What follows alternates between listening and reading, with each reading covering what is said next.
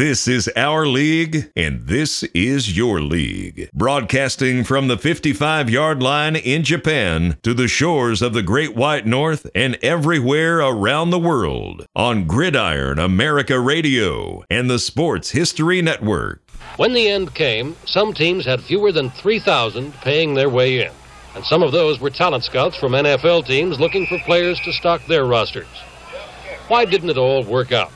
There are a number of answers. The WFL started up just as the nation's economy turned down. And the millionaires bankrolling the teams decided that the way to remain millionaires was to cut their losses. The governors of the World Football League have determined that this enormous capital expenditure, in light of an unstable economy in our nation, continuing inflation, no assurance of national television revenues, and a softening market for new leagues and professional sports, was an unwise investment. Probably most important, though, was the miscalculation that football hungry Americans would eat up still more pro football. They didn't. They just chewed on the WFL for a while and decided that they didn't like the taste. Bill Plante, CBS News, New York.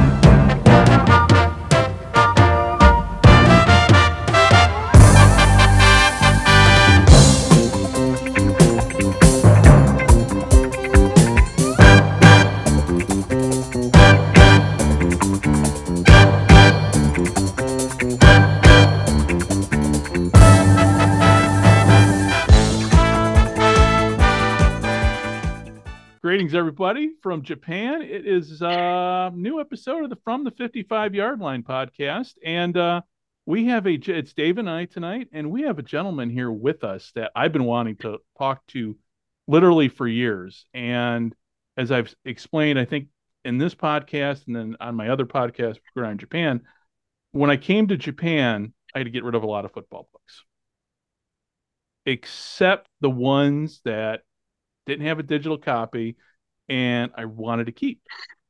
So it's kind of, you know, you got to make decisions when you move. Well, the books that I took with me to Japan about the World Football League, all of them were written by Mark Speck, the noted um, Pro Football Researcher Association member, um, prolific author. I can say that, right, Mark? Yeah, I, I guess you can. um, I mean, if there's a yeah, World Foot, I mean, the World Football League. How many books have you written? Um, well, let's see. We start. I started out um, with Todd Mayer doing the uh, original um, WFL encyclopedia. Okay. Um, back in 2006, and it went pretty well, and it started to sell. And I got an idea because I always wanted to do a book about the Florida Blazers, uh, who were in '74. Um, you know, never got paid the last 13 weeks of the season. Came with a point of winning the championship. Always thought it was a great story. Did an article for the Coffin Corner on them. And I said, well, I'm going to throw this idea to my publisher. He said, yeah, great. Sounds good. So I did that one. Um, and then I did uh, another book on uh, the, whole league, which covered all the teams. And that was called Wiffle. Um, and uh, that was the nickname for it, kind of derogatory nickname for the WFL and uh, did that one and did well, um, both with reviewers and with uh, you know with sales. So uh, after I took a, a sabbatical doing a, a, book about a minor league football team from my state of Pennsylvania, um, and did that one, then I went back to the Wheels, Detroit Wheels, who were another team that didn't get paid, uh, but they didn't have as much success. They really had a lot of problems um, that were a lot worse, I think, than the Blazers um, folded after 14 games. Um, a lot of guys didn't get paid. Um, so, uh, and, and again, that's been well received. So, right now I'm working on two more um, one on the San Antonio Wings and an updated version of the encyclopedia. Oh, wow. Wow. And um, when are those going to be out? Are those, when are you looking at hopefully those coming out? Well, I was hoping they were going to come out um, early this or last year, I should say. Now it's January 24. Um, I have the San Antonio Wings book is pretty much done, and but you know, COVID kind of hit. Um, my, my, publisher is just kind of a small mom and pop kind of publisher, St. Johann Press, and they really had a you know took a hit with everything. Um, had a trouble with not being able to get the book, you know, book sales, uh, book presentations, that kind of thing. Things slowed down.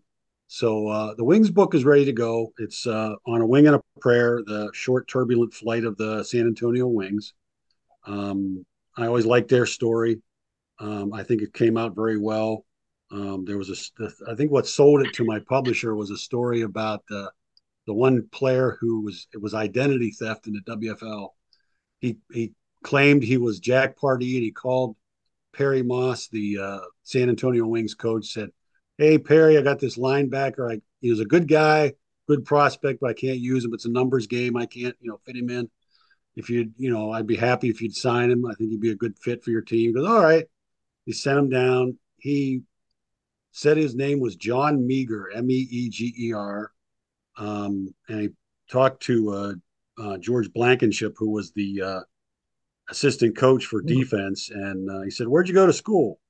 Um, Western Lutheran University in Kentucky, and Blankenship had spent his life scouting in Kentucky, knew every school in Kentucky. This is the worst guy to see. Us. I never heard of it. Um, and he's stammering around. Well, uh, I went to North Carolina.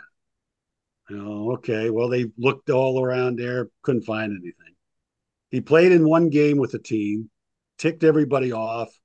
Um, he ticked off Lonnie Warwick, who was their middle linebacker. Um, you know, it's not some guy to get ticked off because he was the one that got in, a fight with his own teammate Joe Kapp when they both were with the Vikings. So not a guy to you know to try to tick off and he, they were watching films and you know and they were watching they had just beaten or lost to uh, the Philadelphia Bell and he gave up like 200 and some yards rushing and uh, Meager stands up in the middle of the meeting goes you know if I was playing middle linebacker they'd have never rushed for that many yards and Lonnie Warwick just sat there doing the slow burn you know he's just like I was the middle linebacker in that game it wasn't my so he was you know he went to I think he went to Portland they played there and he played on special teams and uh, they came back. Um, and they started, you know, people started, the players started to complain to Perry Moss about him. I don't like this guy. He lies a lot. He tries to cause problems. And uh, so he did some checking and he said, you know, you're not going to Shreveport with us. You're going to stay here. Um, I'm not taking you on the trip with you. Okay. So George Blankenship gets to Shreveport. Get no sooner gets in his hotel room, the phone's ringing. It's Meager calling him and saying, Are you sure you don't need a linebacker? I can jump on a plane and come down. He goes, No, no, we're good. So they he didn't play in that game. They came back. Um, he Perry Moss finally calls Jack Pardee and says, Jack, why'd you send me this guy? This guy's nothing but trouble. And he goes, I didn't send you anybody. I didn't call you. He's like, okay. So, you know, he gets does some digging and he, he says to the coaches, he goes, get him out of here. You know, get him out of here, cut him. And this was like toward the end when the WFL was getting ready to fold. And he goes to a Jaguar um, dealership in town in San Antonio, writes a phony check, drives off with the Jaguar, goes to like New Orleans, and the cops are after him, FBI's after him.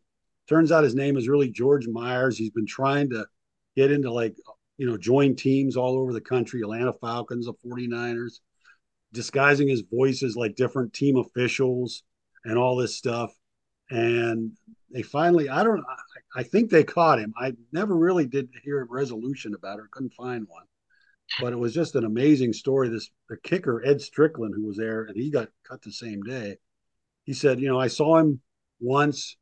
He stayed with me, and he took off with a loaf of bread, half a jar of peanut butter, and a six pack. And I haven't seen him since.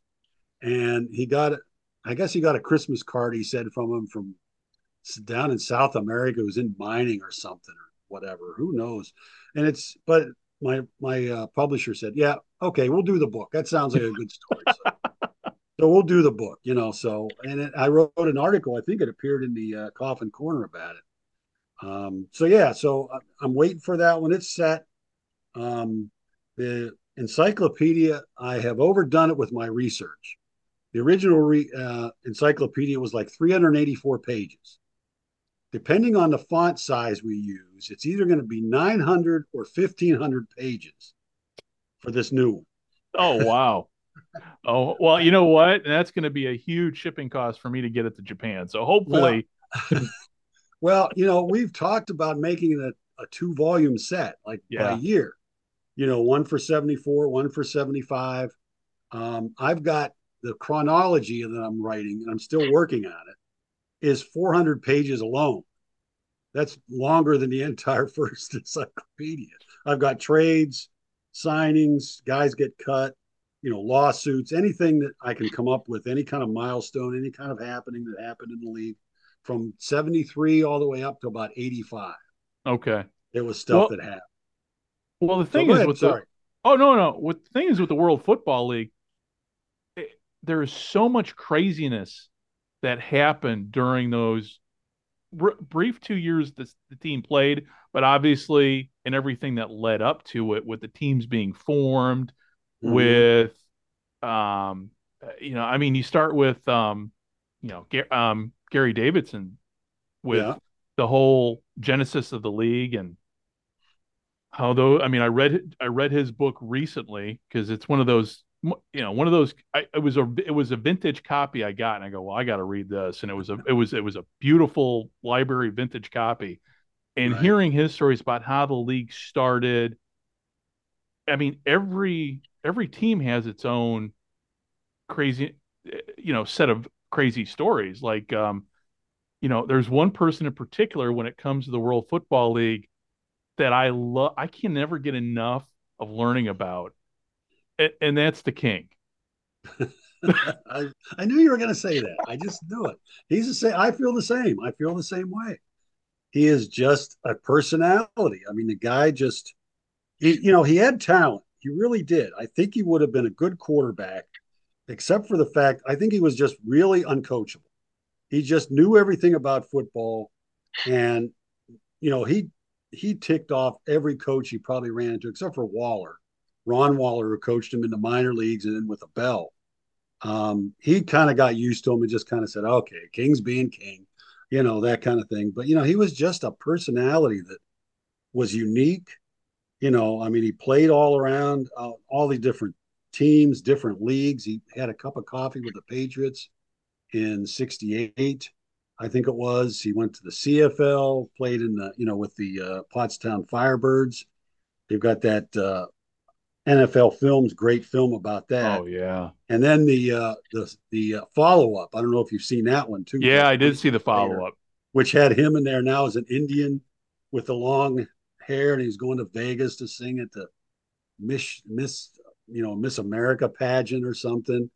And he was like an Indian persona, some some an Irish guy from Jersey. Now he's all of a sudden an Indian, you know, and you know he just you know, he, would come to the camp, you know, with his customized Cadillac with the phone in it, you know, and, you know, get a bullhorn out and go, okay, the king's here, the king's here, you know, and he just was an, a very interesting guy. I mean, you had to, you know, you had to love him. Um, I think my favorite quote was the second year of the WFL 75 when they switched coaches, when Waller left and they brought in Willie Wood, who liked a more conservative game plan, whereas Waller was the wild and crazy sets and the formations and everything, you know, and halfback passes and what have you. And Willie Wood was more conservative. So the two of them really didn't click because they had Bob Davis there, who, would, who was more of the conservative type of quarterback. So they kind of had a back and forth with uh, who was going to start. And they had a game. I can't remember what game it was. And they were down at the one yard line. And King decides to run a quarterback sneak gets stopped, comes back to the to the sidelines, and Willie goes, "What did you run, King? Quarterback sneak." Because we don't have a quarterback sneak. He goes, "Well, I figured they wouldn't expect it because we don't have one." You know, so it's just. But that's how he was. You know, he just did things his own way. A lot to, a lot of detrimental. Some of it was really good. Like I said, he was a talented guy. You know, he just didn't fit that mold of he was kind of short, I think it was about 5'10 or so. You know, at the time, they're looking for guys 6'2, 6'3, you know, big strapping guys like Terry Bradshaw, that kind of thing, Dan Pastorini. And he was just a kind of a short guy. He had a great arm. He had a great football mind, but I think he just thought he was smarter than everybody, even his coaches. And he just did what he wanted to do. But he was just an amazing you know, and then there was another thing there. I don't know if you remember that at the end of the '74 season, um, the uh, he they were going to play the Chicago Fire in the last game of the season. Well, Chicago didn't want to play. They said it's meaningless. This game doesn't mean anything. We're not going to make the playoffs, and we're not going to win if we do make them. So we're going to forfeit. Well, King just went beside himself. I guess he had a a clause in his contract that if he threw for so many yards or threw many touchdowns, he'd get a bonus. And he was just just short of those. He said, "Come on, I don't care who we play, just get us into the game. I want to play a game. Get us a game. I don't care what team it is. I don't care what league it is. Just get." He was just like that. He was, you know. Um, I, have talked. I don't know if you ever met his son Jimmy. No, um, no. I was going to ask you bit. about. Have you talked to the family? I have. It, it was a long time ago that Jimmy was Jimmy was around. I haven't seen him for quite a while. Um, he was an interesting guy. He just, you know, I I think that you know he he just accepted him as he was. You know, he wasn't a really good dad. wasn't there very right. much, and but you know he didn't really have a lot of like an axe to grind. I mean, he just accepted him as what he was. He was just into himself, narcissistic, right. you know, and that kind of thing. Um, you could tell there was love there when he was being interviewed um, and talking to you that he did. He was just a unique guy, and that's what he would say, and that's how he was. And but uh, you know, I just that was one of the things when I was thinking about you know getting into the PFRA and writing a book. The first thing I was going between was the WFL or the USFL because the USFL had just kind of folded shortly yeah. before this so I was really torn. I was like, eh. I got the USFL. I had the two um, USFL guides that they had, guides and registers from the sporting news. It had all the games in it for the first two years. Mm-hmm. And I thought, you know, this would be easy to do because you got all this stuff and a good jumping off point. But no, I'm going to do it the hard way and take the year, the, the league that's 15 years old. There's nothing about it. And, you know, there's no books on except for Herb Gluck's book. Right. And, you know, so I just, yeah, I'll do the UF or the WFL. So that's what I did. And, you know, I was, I started, you know, the old microfilm machines in the libraries, going through them and, you know, zipping through those till my eyeballs would implode and, you know, just looking up old articles and stuff. And as I, as I researched it, I really like, like you said, Greg, it's just the stories were just yeah. amazing. I mean, you know, I know the USFL has some great stories, you know the books that uh, Paul Reeths has has written. Um, I liked uh, what's his name Pearlman's book. Yeah, um, I know a lot of people don't. I thought it was okay. Um, you know, again, it just you know did a little bit more of the kind of lighter side of it. It did a lot of stories, but WFL, I mean, guys not getting paid, teams, you know, players moving in with each other and trying to you know survive and you know, uh, Mike McBath from the Blazers telling me on the phone that you know, um, you know, we'd be sitting on the sidelines. You could look out and see them repossessing our cars in the locker room in the parking lot during the game. You know, and you know they're standing there and they're like helpless, like oh, you know, guys getting their electricity turned off. Uh, Jack Pardee takes a his wife takes a twenty dollar bill into to pay for some groceries, and I guess she wrote a check, and the manager followed her home took the groceries, and we're not going to take this check. We think it's probably bad because you're with the Blazers, you know. And you know, Jack Pardee trying to buy something with with a twenty dollar bill, and the guy's looking at it like it's counterfeit. He's checking it out, you know, and all this stuff. You know, just crazy stories. And you know, Tommy Reamon eating McDonald's three times a day. He goes, I I'll never eat McDonald's again. Never eat McDonald's. I had it three times a day for the whole time I was in Orlando. And he goes, I just can't eat it anymore. so yeah, just great stories, and that's what steered me toward the WFL, and I haven't regretted it at all. You know, with all those books I wrote, with the new ones coming out, I I just you know, and and people just can't seem to get enough of them. They're just like, are you going to write a book about the Sun? Are you going to write a book about the Bell? Are you going to write a you know? I'd love to write a book on every team. I really would. I think they would probably fill a book, every one of them. You know, but I don't know if my publisher would you know, that might be a little bit WFL overload for him, but you know, I I would gladly do it because there's so many great stories. Well, and the thing is, I mean, you are, I mean, you are the historian for the World Football League. Nobody else is. I mean, Herb Gluck, he unfortunately has passed away. Yeah. Um, Gary. Um, I always say want to say Gary Daniels. You know, Gary Davidson. I always you know thinking of the Lions quarterback. Um, yeah. I mean he's still around. You have yeah. obviously our friend Upton Bell is still going strong. Yeah, but and they've all written books, you know, yeah. about. But you, I mean, you you're the king. I mean, literally, to, to, to, you are the king of the you are the king of the king of the castle when it comes to the World Football League. Um, I appreciate that, Craig. Thank you. And uh, I do, re- you know, it's funny, you know, talking about the Wiffle book. I brought that uh, book with me. I was going to Hawaii for Navy training, and um, the the intelligence center where I was working at was right next to Aloha Stadium. So every time I passed by there, had your book. I was reading up on the Hawaiians.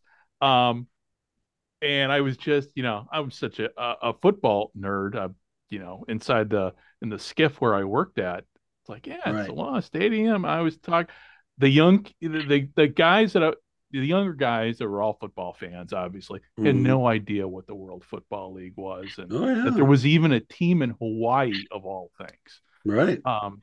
So my my next question is, the Hawaiians. Right. What, you know, of all the the teams in the World Football League, there were really, if and, and please correct me if I'm wrong, but if you talk about successful teams, there was only a select few. Were the Hawaiians really would you consider the Hawaiians a successful World Football League team? That's a good question. Um, they got off to kind of a rough start because the people that were running it at the beginning were mainlanders. They used they call them, right? And they were they came up with some really bad decisions, like same day broadcasts of home games. They would they would air them the same day in Hawaii, so people decided you don't have to go. Why do we why are we going out and sitting maybe in the rain or whatever it might be? I can watch it like two hours later on my TV. So um, you know, they didn't do a lot of research. I mean, Hawaii, you know, the, the population isn't quite enough to support a team because I think they did a a study that said that, you know, to fill the stadium, and I think this was Aloha Stadium, eh, one out of 14 people in Hawaii would have to be there. Yeah, sounds about right. So, yeah, so you know, it's it's not that it's not a, I you know, but their owners were good owners. I mean, you know, Hemmeter was was the owner. Chris Hemmeter, who turned out to be the president of the league, was there. Battistone, um, and they were pretty well healed. They were very, um, you know, good owners.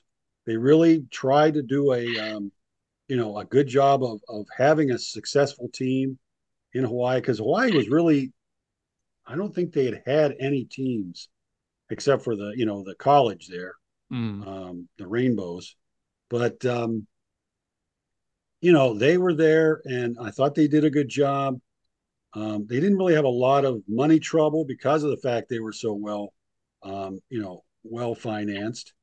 But you know, because of the fact that they had to stay in Honolulu Stadium, the old Termite Palace, um, for the first season and about half the second one because uh, Aloha Stadium they had a lot of problems, a lot of delays with construction problems. They have t- one time they thought it was cursed, so they brought in like a shaman or something to do uh, like a you know read a, a, a, prayer there to to say because a couple of guys I get got injured. Um, there was just things that took so longer because they were hoping to start the first season there, and you know Honolulu Stadium was small.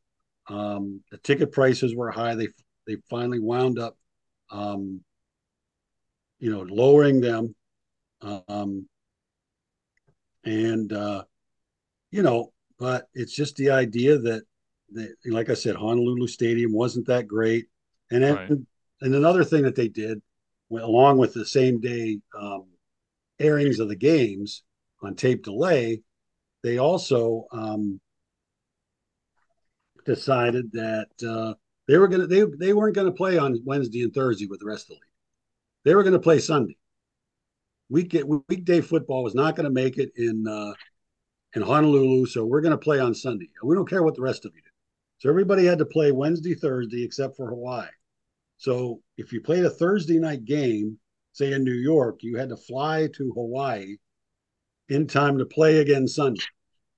You know, oh, Detroit wow. Yeah, I think Detroit Yeah. was the first team that had to go there and do that. And then another thing was on the East Coast, because of that, you couldn't really broadcast games because the games didn't start till midnight, you know, because Right. you're in the East Coast. Yeah. So I mean, I think that you know they they they started out poorly the first year, um, but then they they picked it up. They got a lot of NFL guys that got cut, a lot of the NFL guys that you know got released right before the season, you know, started there in the last cuts. A lot of guys, a lot of guys that they had signed to future contracts. Um, they uh, decided they they were some that got released. They came right over because you know winter in Hawaii is a lot better than winter in New York or Buffalo or anything like that. You know, that's why they signed so many guys. And they had so many guys who did eventually play for them. Um, so, you know, they, they had Randy Johnson came in the quarterback for the Giants. Um, and I think Ed Hargett was the other quarterback. He came from the Oilers. And some other guys that they got on defense, Jim Sniadecki and uh, Willie Williams. Um, some guys are really top flight pros that, you know, uh, what happened a lot was a lot of if they signed a future contract, they would just their NFL team would just cut them or send them to some team like Houston where they were losing every game, and that happened a lot to a lot of the, a lot of the players that signed future contracts. You know, and I thought that was kind of short sighted and a little bit, I don't know, juvenile. I think, you know, cut off your nose tackle to spite your face, you know, kind of thing. And uh, but um, you know, so the second half they they made the playoffs. I mean, they had a great second half of the season, made the playoffs, beat Southern Cal in the first round of the playoffs real easy, about 32 to 14. Then he almost beat Birmingham in the second round. He lost only 22 to 19. So I mean, they they did very well the second half of the year. This the the second year, they got some, you know, had a lot of the guys re-sign again. You know, winter and and in in the fall in Hawaii is a lot better than winter in you know Chicago or Green Bay or something. So you know, guys are hey, you know, we're going over there, and uh, so yeah, they had they had a pretty good team for a while there. They had Sonny Sixkiller, one of the great names in football history, as far as I'm concerned. Um, he was their starter for most of the year. They had uh, Rico Cassata from uh, he went to Syracuse, I think it was, and he bounced around the CFL a couple times. And but he come in he was pretty good.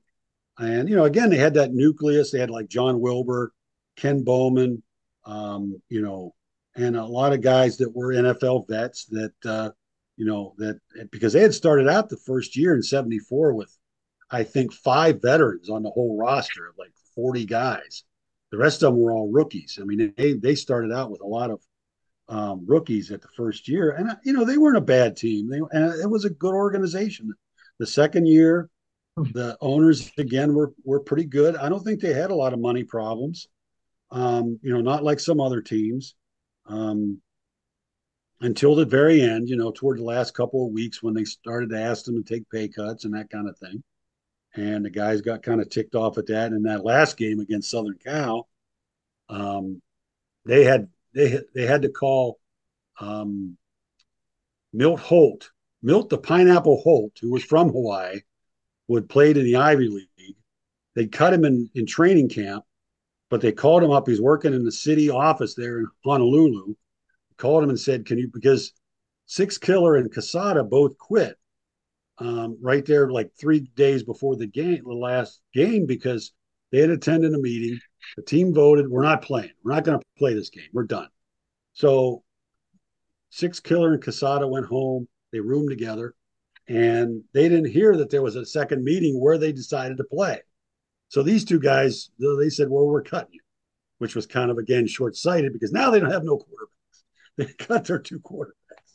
So this is leading to the, the idea of, of calling Milt the Pineapple Holt. That was his nickname. and he came in like the game was Sunday. He comes in on Friday. I think he had one one practice with the team. So they call um, where was he at? Jim Fassel, the Giants coach. He had been a, a, quarterback and a coach with the Hawaiians in 74, but he left. He went to uh, work in the, for an air conditioning company. And that's what he was doing. They called him, said, Hey, we need another guy. Can you come over here and, and, you know, fly over and, you know, get into the play the last, you know, this next game with Southern Cal. All right, give me a round trip ticket and five hundred dollars. I'll be there. You know, because he was going to probably come right back. So he got there on Saturday. He doesn't even get to practice.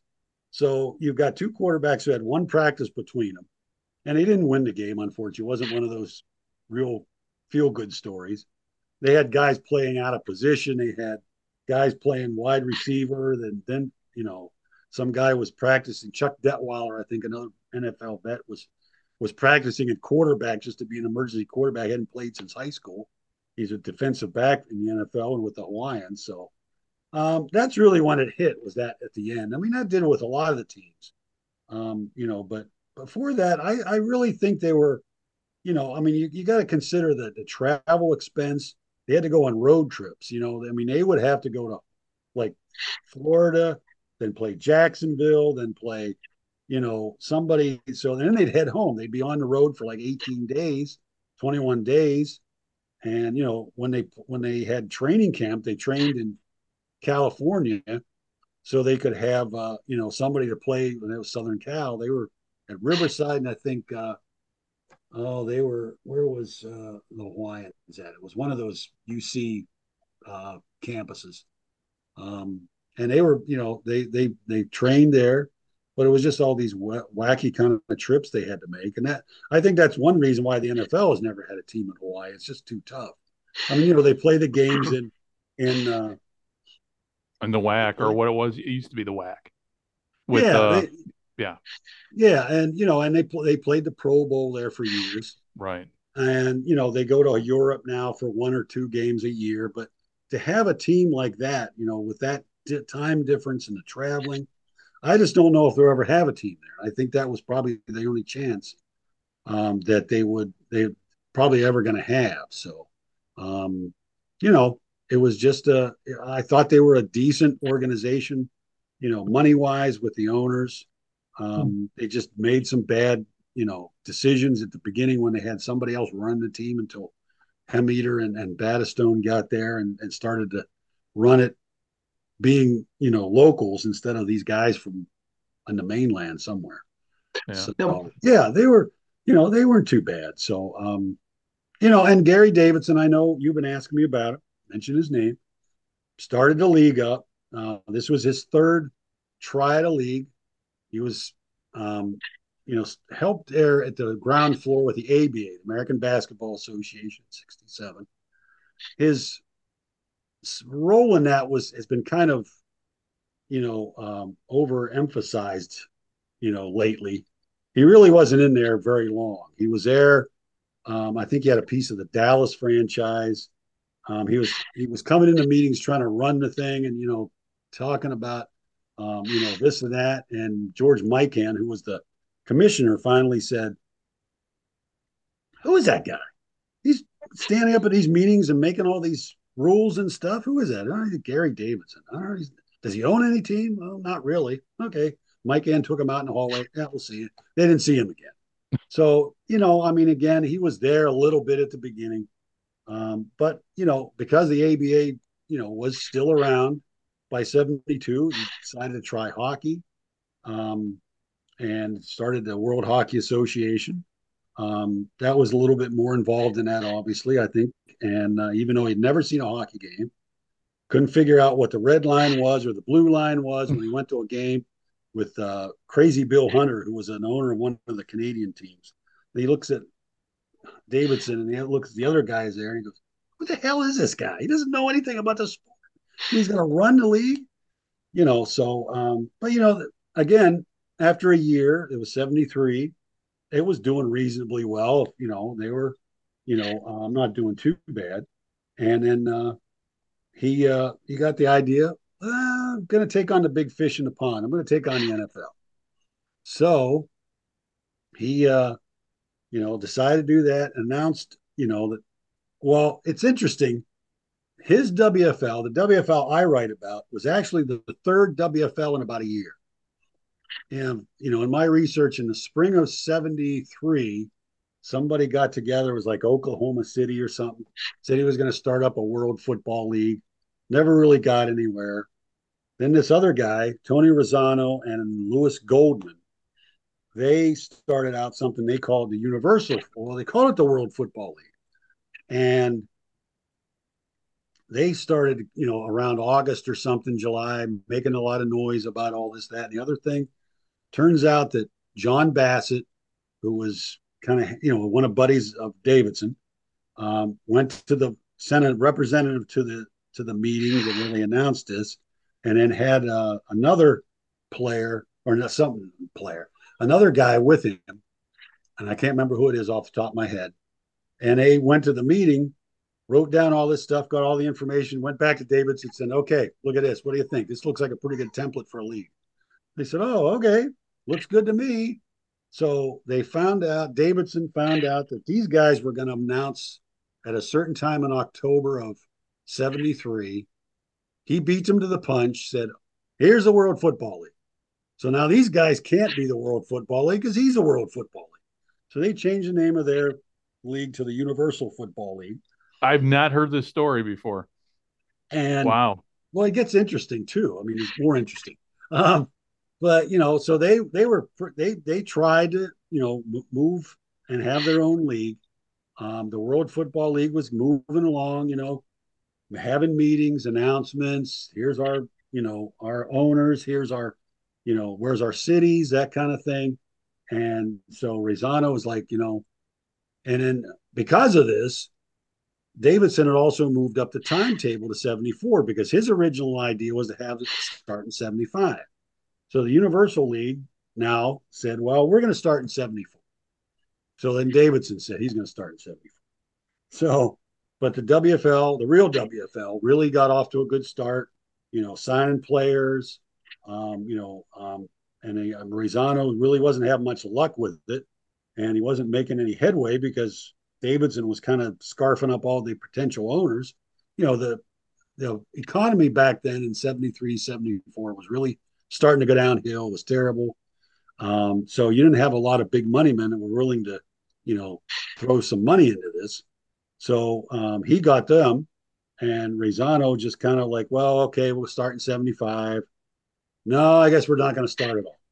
So on top of that, then Razzano then calls Davidson and asks him for a job. and Davidson hired him to work in the league office and then sent him down to Jacksonville to run the Sharks. He was a front office guy with the Sharks. He must have saw a kindred spirit, I guess, and you know, maybe felt bad about you know sabotaging the guy's plans. I don't know, but um, he went ahead and he uh, um, he started you know he he ran there and i think he was in with chicago winds in 75 but yeah so he had he got started. Davidson you know after he kind of beat this guy to the punch um, you know they were making plans or late 73 early 74 um, they had some you know teams leagues or a city set up. Most of these guys they were called franchise holders. They were just basically holding on to the franchise until somebody came and bought it from. And so, you know, you had Nick Mileti, you had um, Howard Baldwin from uh, the WHA. They were all, you know, Davidson's buddies. Um, and so all these guys just got, um, you know, franchises. They didn't pay for them. Hey, okay, you want uh, Boston? Okay, you got Boston. He had Steve Arnold. He wanted a he wanted a team in Tokyo. Um, that was his first choice. But you know, he went over there. He did some uh, what do you call it? Oh, um, he did some uh, you know research. Found out they really weren't into football over there. It was baseball, soccer, that kind of thing. Uh, they played it at high school and college, I guess. And um, so they, um, you know, he, he gave up that idea. That was about as far as it got. And they also had uh, Bob Wolf, the agent at the time, he did it like a European tour of going to different uh, places and what have you. And uh, you know, he went over to Dublin, Ireland, Rome, London, talking to investors, possible investors back at you know at that time. Um, I think it was just kind of like a vacation. I don't know if they were really serious. Um, but he went around, did all that. But you know, Steve Arnold, then he went to Memphis, and uh, didn't have any luck there because Memphis was still on the short list for the NFL to expand. So they didn't want this guy in here. They wanted the NFL. They hosted a WFL or an NFL um, you exhibition game for many years there in Memphis, really wanting a, a, an NFL team. So they kind of, you know, ignored him. And it, like you'd said earlier, Greg, that teams move so much, you know, at the beginning of the, you know, like 73, 74. It was just amazing. I mean, uh, you had Florida, which started out as Washington, Baltimore. It was like a regional franchise.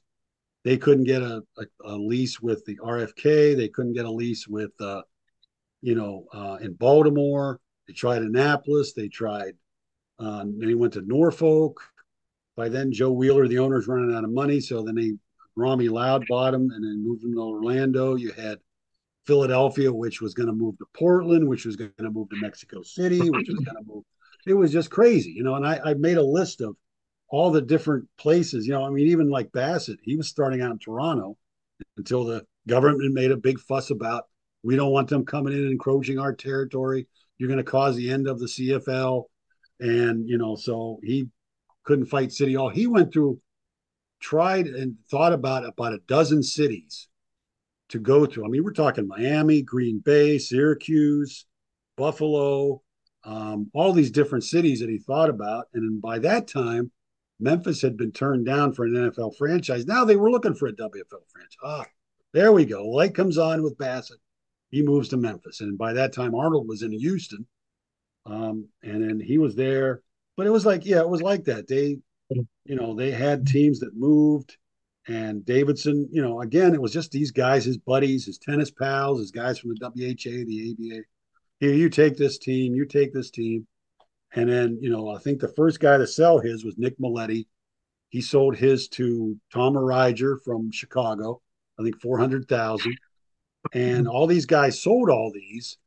And the the thing was, instead of putting all this money into like a kitty, like a fund to kind of get the league off the off the off the starting gate, the guys kept the money. I mean, uh, you you talk about twelve teams times like half a million. You're talking six million dollars that you got in reserve to when you had problems, you could do that. So, um, you know, they kept the money. Um, you know, and some of the guys got front office jobs, some of the founders, and uh, but he uh, Davidson, I think he sold his. I don't know where his was. I'm thinking. I'm sorry, I hit my table here. Um, he had a, a franchise that he sold as well. And uh, you know, he he made himself commissioner, which I thought was a mistake. Very good promoter, not a good administrator, is my opinion. I think they needed a football guy in there. They needed somebody with some, um, you know, experience. Um, you know, names that were bandied about were Al Davis, Don Klosterman. Both those guys would have been great. Davis would have been especially great, I think.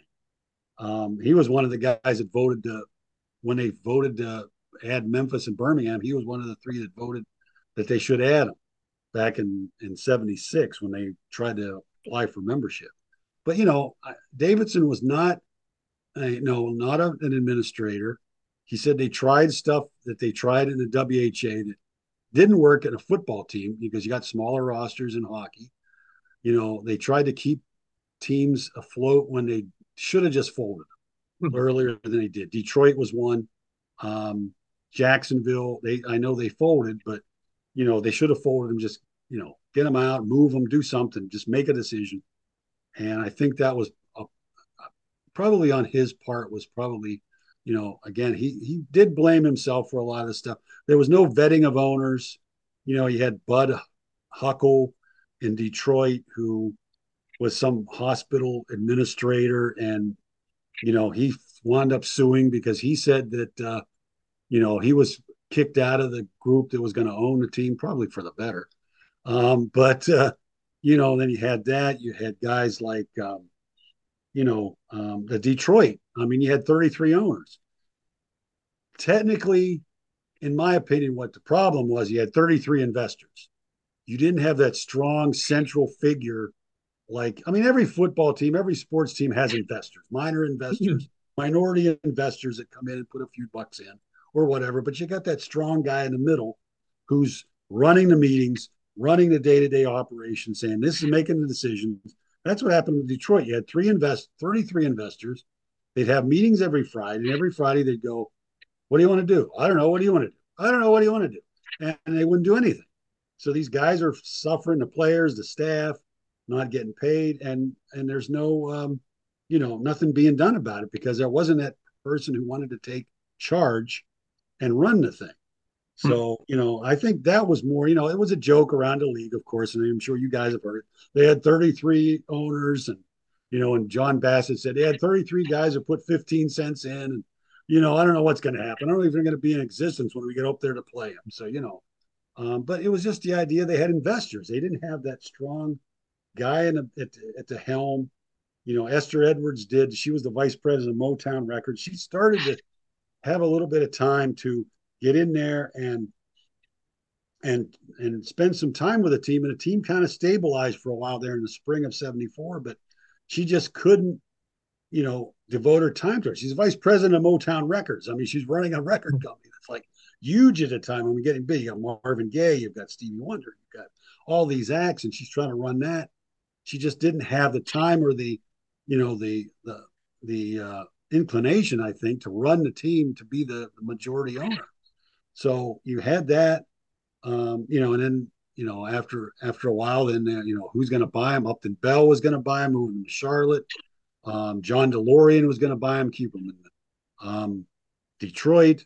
Um, Dick Volpe, one of the uh, the co-owners, was going to move him to Louisville.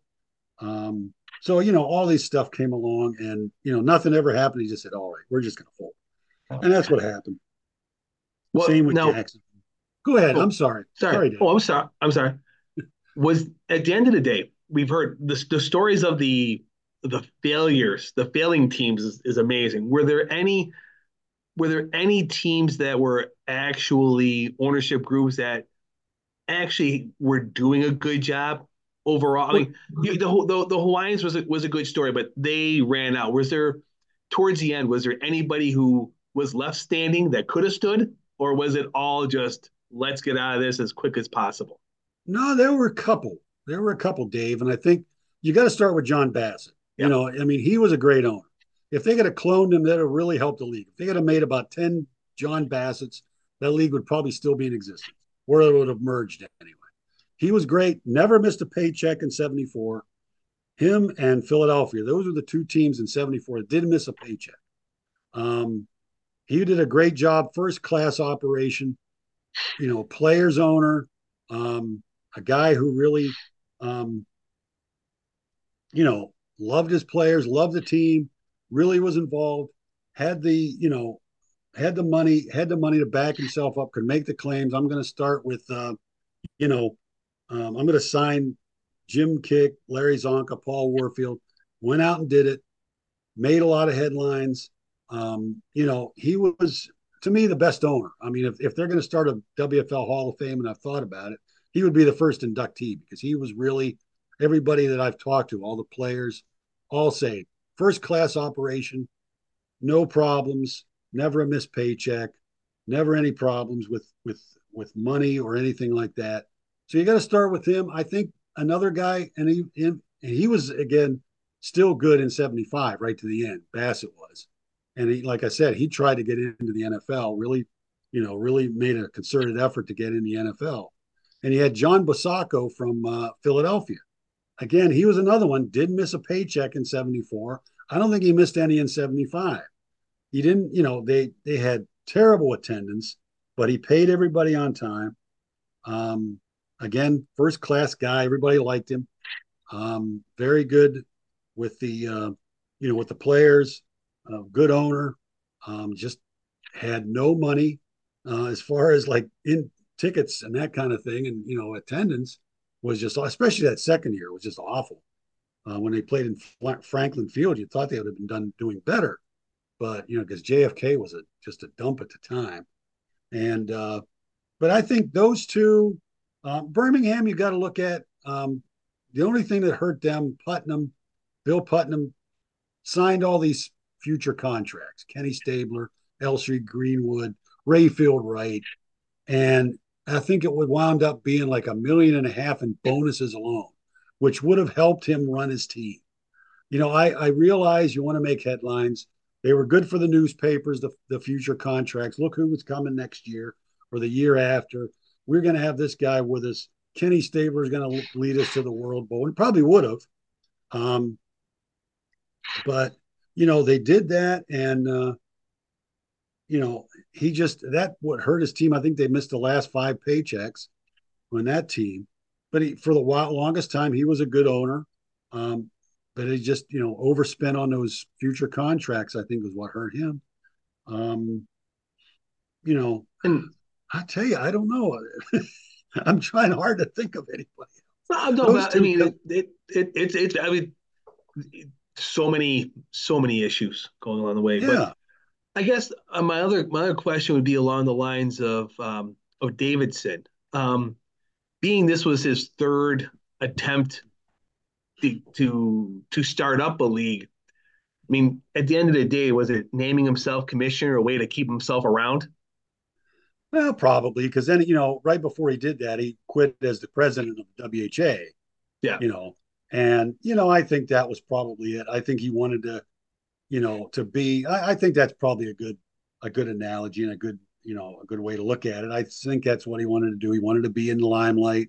Hey, look, I'm the commissioner of this thing when he should have hired somebody with a little bit more, like the ABA hired George Mikan, you know, and uh, the old AFL hired Joe Foss, even though he wasn't a football guy. He was very, you know, a lot of credibility mm-hmm. and people liked him. And like I said, if he'd have picked a football guy, even Upton Bell, you know, they talked about Bert Bell Jr., but even like Upton Bell would have been a, a good guy to, you know, to have at the head. But like you said, I, I I agree with that. I think that's a good way to look at it, Dave. I really do. I think that he probably wanted to be in the limelight because this was his baby. This is, you know, people make fun of him. He said this was my best deal, and you know, best, you know, of the three. Um, I don't know about that. That's what he says or said, but um, you know, I just think that you know, if you had a football guy there at the lead, maybe made him a something else in the league and stayed in it, maybe president while somebody else was commissioner. Um, I think that would have helped him a lot. So he, um, he, he, was he was definitely a great salesman. He could, oh, yeah. he, he, he could he could connect with somebody with money and and just give them at least give them a, a write a check to get in. Like right. it, it, was it was a it was amazing reading about him and just just his ability to sit down and and have this put this vision down and then go yeah I'm in here here you go like, it's amazing. Yeah. No, it was. He, uh, he was. He was a go getter. He was a guy who you know, like I said, he was in the ground floor on the ABA, WHA. They both lasted into the late 70s. Yeah. Uh, you know, so um, you got to give them credit for that. You got to give them credit for raising salaries because the NFL had to start playing, paying more money uh, because of the fact they were signing these guys. So, um, yeah, I just think that if he would have just curbed his his his ego a little bit, not all the way, because like you said he had his good points he had his good way of being a salesman being a promoter getting those guys to buy into this thing. You know that's not easy to do. You know you're trying to find 12 guys who are got enough money to to get into something. You don't know if it's going to work. You don't know if it's going to last. You don't know if he's going to get off the ground. But he was able to convince these guys to do that. So he had that that that part of him which was which was beneficial to the WFL so you know you can't look at him and just like I said, you know, sometimes make you know some a lot. He gets a lot of ridicule, which I think at times is, is unjustified. I think because mm-hmm. he did a lot of, you know, he did a lot of, uh, you know, positive things. The league had black ownership. The league had black head, you know, uh, a black head coach in Willie Wood, a lot of black assistant coaches, had a black, uh, um, you know, um, what am I going to say? This is when you got to do your editing. Um, no, it had a lot of black uh, front office people. Um, women were involved. You had Dusty Rhodes there at the New York Stars. She was an assistant uh, general manager, knew more than probably most of the other guys in the organization. Um, and there was Diane Plotz, who was the GM for uh, Hawaii in 74 toward the end. So um, you had a lot of forward thinking people in the league, including Davidson who was looking at this kind of thing and saying that, you know, we're going to make a move that, you know, you're going to look at things that, you know, you haven't seen in the NFL. We're going to give opportunities to, I mean, I think the NFL had two black quarterbacks at the time and the WFL had like six or seven. So, you know, they were, they had that idea of looking ahead instead of turning black quarterbacks into cornerbacks or wide receivers, which the NFL was still doing. You know, you had, you know, um, guys that they said, Matthew Reed from Birmingham, you had DC Nobles from um, Houston and Shreveport, and David Mays from Houston and Shreveport, and uh, Eddie McAshan from uh, from Jacksonville, and Reggie Oliver from Jacksonville. So you had quite a few where the NFL, I think, had J.J. Jones and Joe Gilliam, I think, at the time, you know, and, and maybe James Harris. So maybe it was three, but uh, they still had more of that. So it was forward thinking. I think some of that came from Davidson. You got to look at the guy was looking at, you know, the, the, they, they didn't want just a football. They just didn't want a football. You had the yellow and the blue. Then it turned out to be the orange and the palomino. But like the player said, it was ours. It was something that was ours alone. You can't nobody could copy it. We had it, and this was our football. And a lot of them, you know, after they, I think they came out and they were the ink, the, the paint was coming off, the dye was coming off in the players' hands. They were turning orange and palomino yellow there in the first couple games, especially when they sweated. And but you know they in the end they all said this was ours. This was like the ABA basketball. This was mm-hmm. ours. This was something that we had. NFL didn't have it. CFL didn't have it. You know they had all these different um, oh, what do you call it? Different prototypes. I mean, looked at like with swirls around it, different color schemes, you know, with laces on two sides so you could throw it from any whenever you got the ball, the quarterback could throw it. Um, so they were and they had the dicker rod too. The Dickerod, you know, it got a lot of heat again. Um, you know, um, what's his name? Alex Hawkins liked to ridicule it on the TVS games. Um, so, but it was something different. You know, I know they had to go back to the chains, uh, and a couple of times it malfunctioned during games. They had to go to the chains in '74, I think, once in Charlotte. Uh, but you know, again, it was something that was different. The colored coded pants, I'm not sure about that. Yeah, you know, that one was kind of crazy. Um, but you know, but all I these like years, the, all these years later, we're still talking about them. So yes, worked.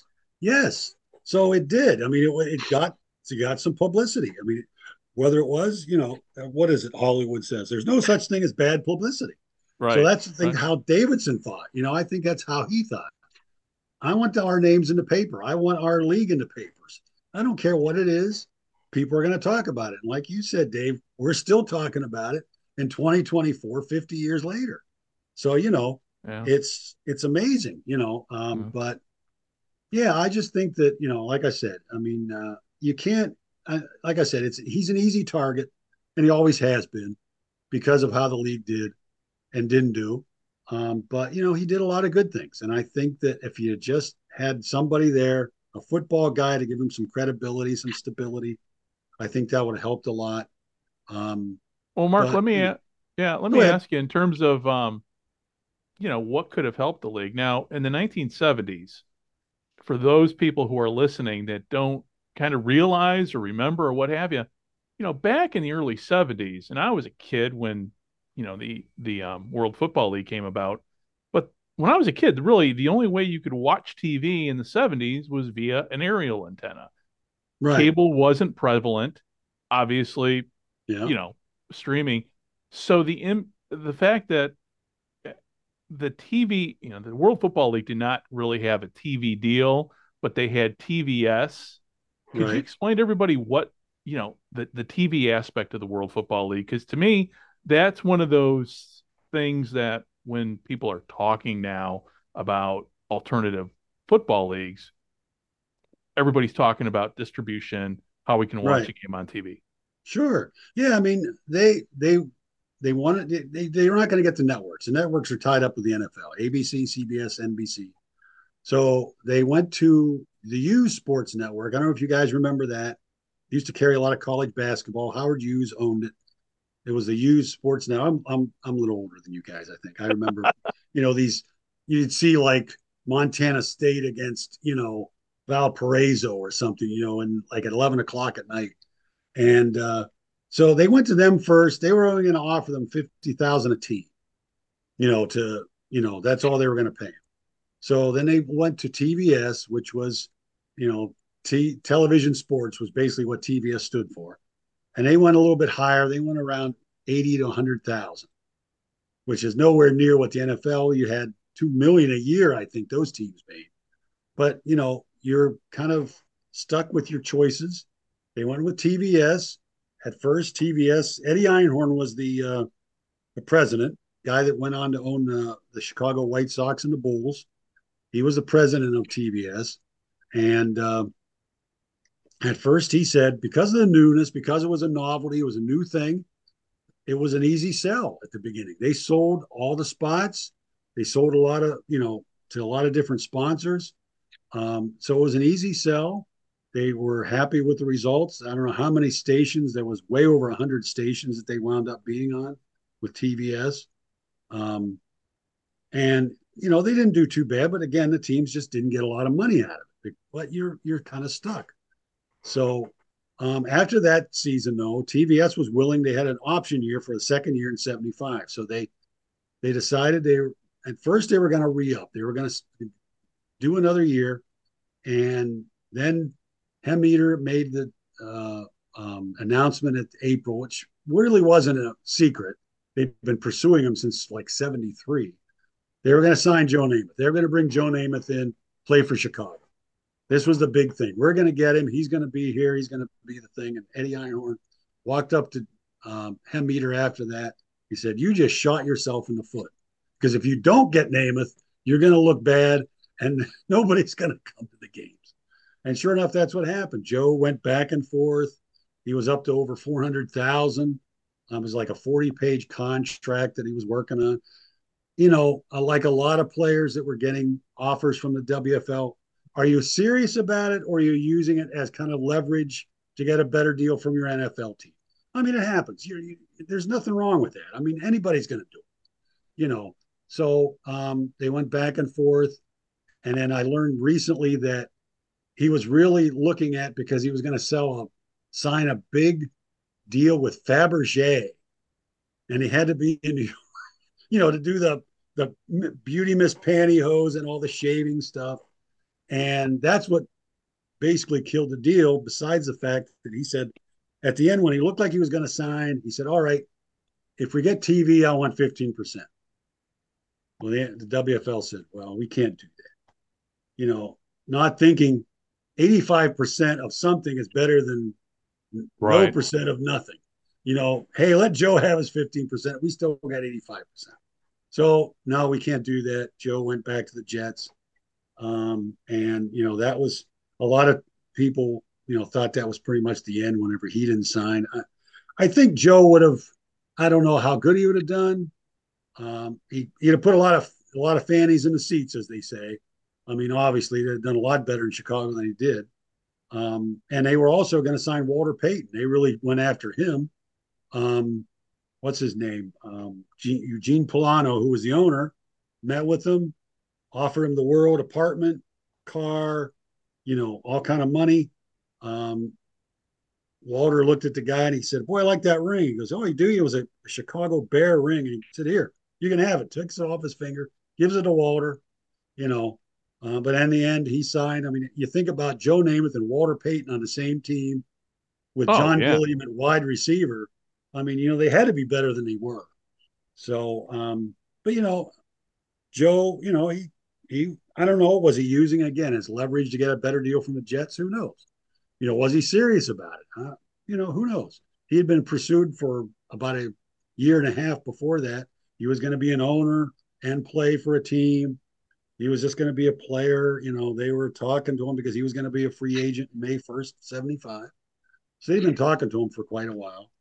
But um, you know, um, I think that really killed the Chicago franchise because that what a day! I don't know how many people. It's like a couple of thousand in Soldier Field, and you know the Fire had done pretty well. You know, and um, you know, I I think that you know they uh, they started out with forty two thousand. the Winds started out with like 2,000 in their first game, and uh, you know, but I I think that the Fire had a better owner. You know, you were talking earlier about good owners there, Dave, and you know, I think Origer, we'd have to add one. He was pretty uh, a pretty good owner. Didn't overspend. You know, players he would bring him in to talk to him. I think John Brockington from the Packers brought him in see if you know he'd sign. He asked for too much. He said, "I'm not going that high. Thanks a lot, but no thanks." Um, and he didn't. And he got tired. What happened with him was he lost his energy for the league because he kept being told he had to pay for everybody else's mistakes. Here, we want to give money to Detroit. We want to give money to Jacksonville. He said, I get tired of I'm trying to run my own team, and now I'm being asked to prop up these teams. So I think toward the end, and his team, you know, they, they had a rash of injuries. I mean, Virgil Carter was having a great year. Mark Kellar was having a great year at running back. James Scott was a great wide receiver. Their defense was terrible. They kept bringing guys in on a weekly basis. They fired their defensive coordinator like halfway through the season, brought some other guy in. He took a look and left.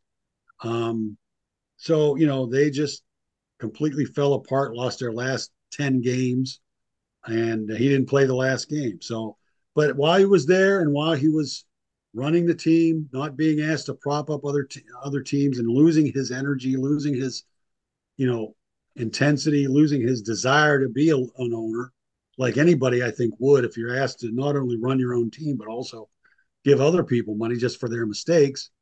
He, uh, you know, toward the end, then he didn't he wanted nothing to do with it. So and he then he kicked it. I think he helped kick Davidson out. I think there at the end of October he had that bloodless coup, I guess you could call it, and it was him and maybe a couple other guys. They just I think it had enough of Davidson.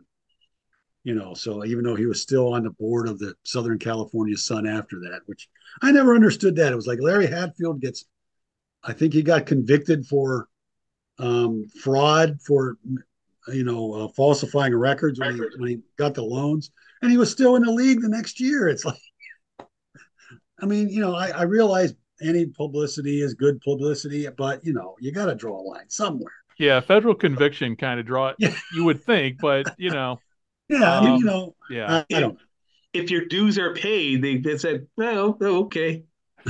I guess. I guess that's how they look. I well, it, it reminds me of the old Animal House quote. Hey, we need the dues. yeah, yeah, that's true. That's a good one. That's well, there was one one guy, right. and you and you had just mentioned him, uh, who did pay his dues, and that was John Bassett. Yeah, and when the world, I mean, the World Football League had all these plans to go out, like you said, mentioned Joe Namath, um, uh, Daryle Lamonica, another big name that, yeah. but there were three big names that went to the World Football League who, you know, Larry Csonka, Paul Warfield, and Jim Kiick. Right.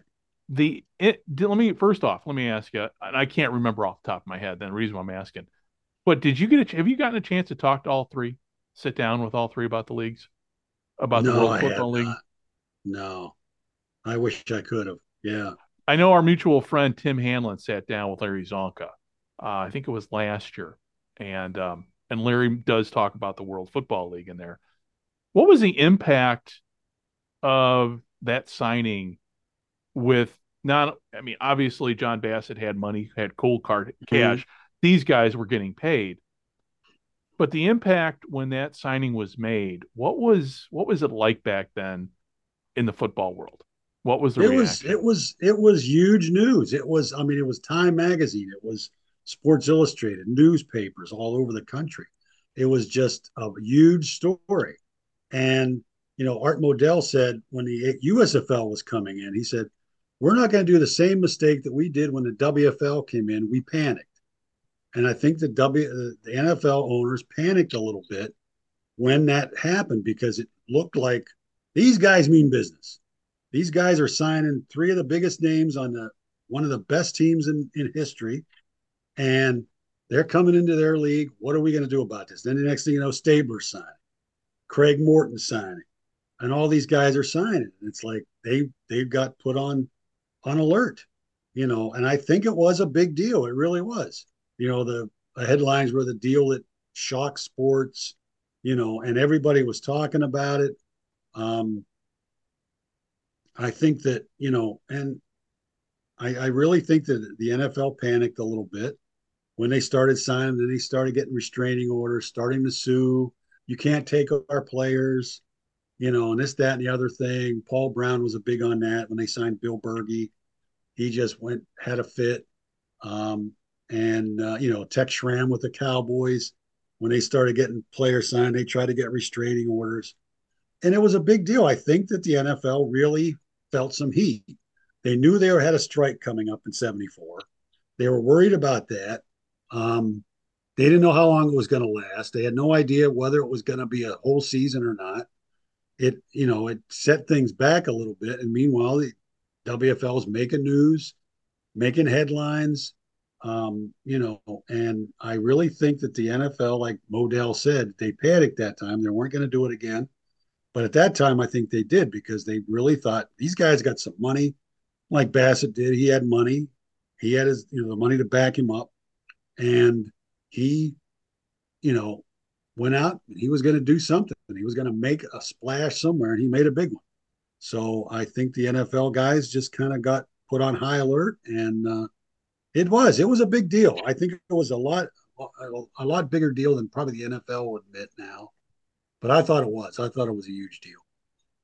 And you can tell they they learned a lot from when the USFL took came came through because it, it seemed they didn't have that same aggressive nature. It was almost like it, it almost seemed after seeing the from the World Football League, the USFL, was almost like, okay, spend your money. Let's see how long you can last because we don't think right. you're going to last. Go ahead, mm-hmm. waste your money. We'll still be here. Right. Yeah, I think that was. I think you're exactly right. I think I think you got it right on the, the nail on the head, Dave, because I think that's what they did. They kind of sat back, said, "Okay, sign Doug Flutie, sign Herschel Walker. Let's see if you can make it. You know, see if you're going to have the attendance, see if you're going to make the money. You know, the the good thing about uh, you know the USFL was, of course, they had ESPN and ABC, and that helped them a lot. So, uh, but uh, yeah, I think that there was a two different situations, and I think that that you know they learned from that. The NFL did that. and, hey, let's just kind of back off, see what happens, not like freak out on this. And and they were it was so close to the AFL NFL merger, like it was so close. It was like well, we just underestimated these group of guys. Right. Let's not let's not let this. And then by the time another 10 years comes along, going, yeah, we're good guys. We'll yeah. we'll yeah. see you later. Yeah, I think that's a good good point too. I think it was a very good point. You know, hmm. there, there was still a lot of hard feelings, you know, from the merger and from the AFL, from the war. And, yep. you know, it's like here it is four years later and somebody else is coming along. What are we gonna, are we gonna, you know, so, and like I said, and I think the NFL was kind of worried because they had the strike. They knew the strike was coming. Um, and nobody knew how long it was going to last. Was it going to last the whole season? Was it going to, they're going to have to cancel games? They had no idea. So I think that helped their, mm-hmm. their idea of really panicking and saying, oh, we better do something about this. So, yeah. yeah, it's completely different mindset from, like you said, 10 years. They said, ah, ah, let's see what they do. you know, so, well, Mark, let me ask you when it comes to, you know, you mentioned in there about learning the lessons and with the World, World Football League, is any, I mean, how much, you know, you know, you get me on Facebook reaching out to you for an interview and we've been Facebook, we've been Facebook friends for years and everything. Right. But when it comes to the business aspect currently, mm-hmm. do you ever hear anybody in, in the, in the press, on the radio, on the pod, on the TV ever mention the World Football League when it comes to, say, the NFL right now. You've got, well, now we're down to one spring league popping up. But even when the USFL of the 80s mm-hmm. came up, how many, how much was talked about with the lessons learned from the World Football League? How much do you see out there? Because honestly, I don't see anything. People I'm with you. I, I don't see most everybody talks about the USFL, the 80s USFL. Nobody really talks about the WFL anymore. And, you know, I, I, I think it gets lost in the shuffle. I don't like to see that. Um, but yeah, yeah, there's no, there's no conversation about the WFL, what they did. Um, you know, so that's why guys like me and Richie Franklin and several other guys, uh, Richie started the, the WFL project, which is on Facebook now.